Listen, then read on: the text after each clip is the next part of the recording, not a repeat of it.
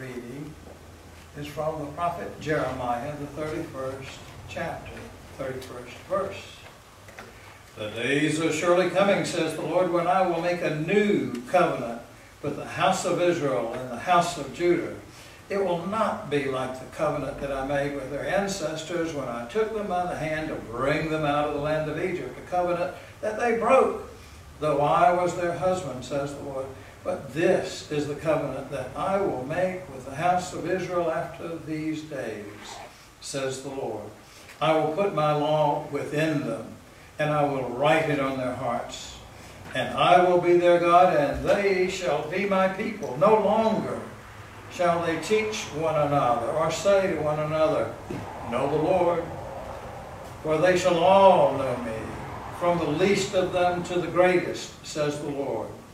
For I will forgive their iniquity and remember their sin no more.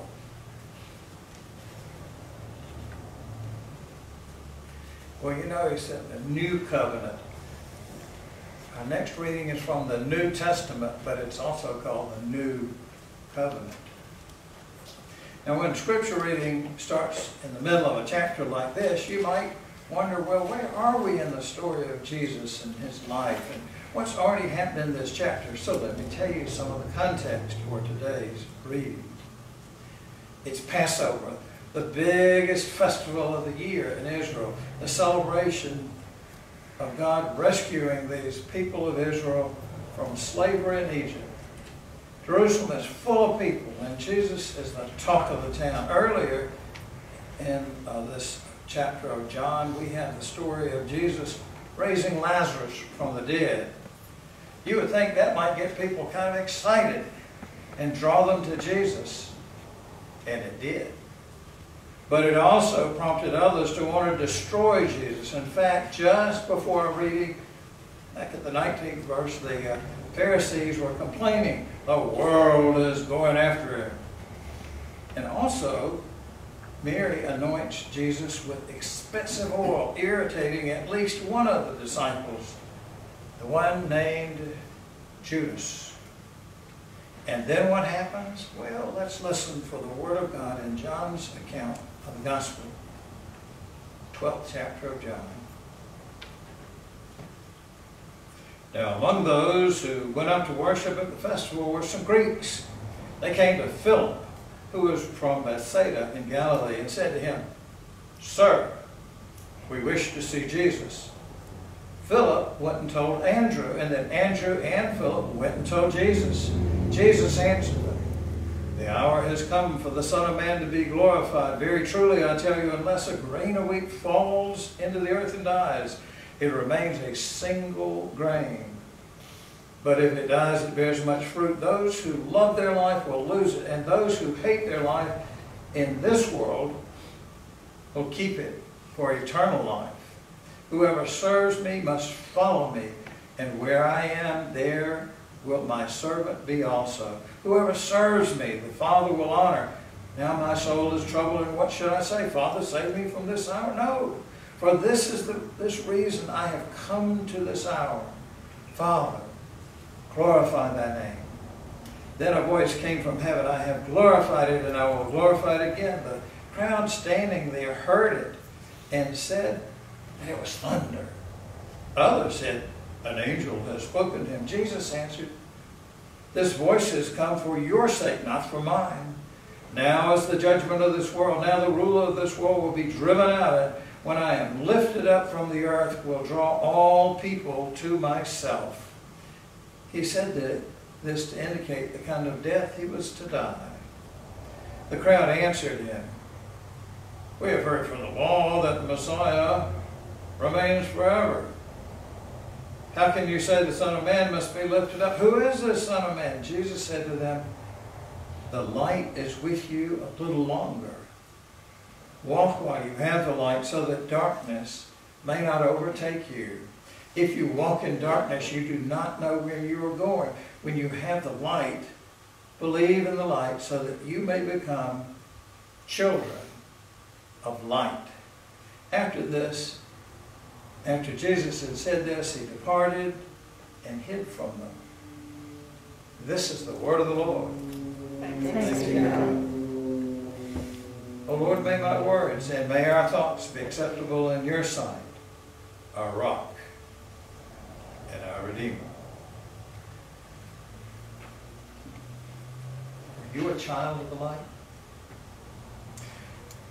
In what we read, some Greeks approached Philip, a disciple with a Greek name, and he tells Andrew, another Greek name disciple. And together they tell Jesus what the Greeks had said, Sir, we would see Jesus.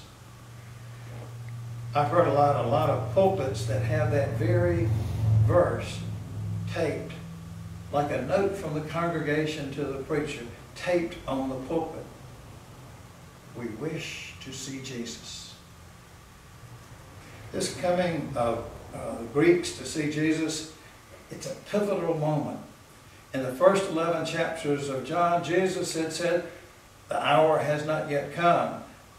For example, remember at the wedding at Cana, and then uh, in the second chapter of John, where Jesus told his mother, My hour has not yet come.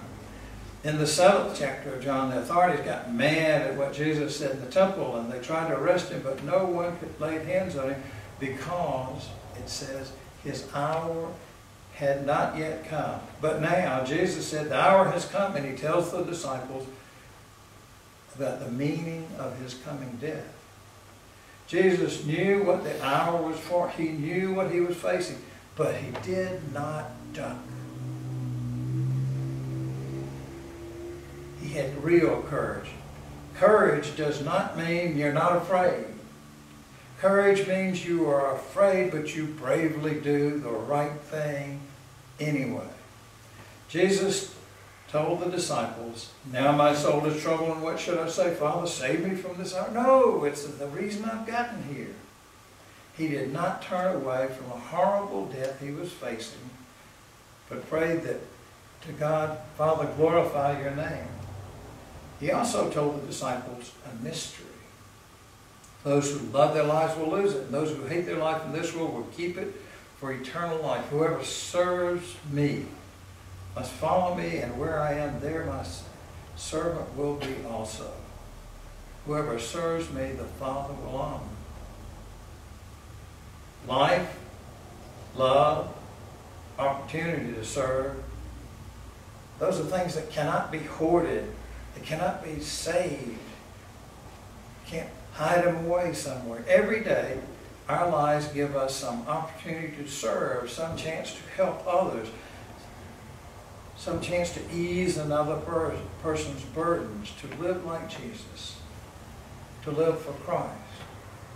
One of those opportunities to serve, I think of when Miss Louise was at Springbrook and, and one of the other residents there had could only use one hand and she couldn't cut her meat. So there was Miss Louise with all her own troubles and all her own challenges and she would cut this other lady's meat so she could eat first wherever you are, in whatever situation you're in, you have those opportunities to serve, those opportunities to encourage someone, those opportunities to speak a kind word to someone who really needs it.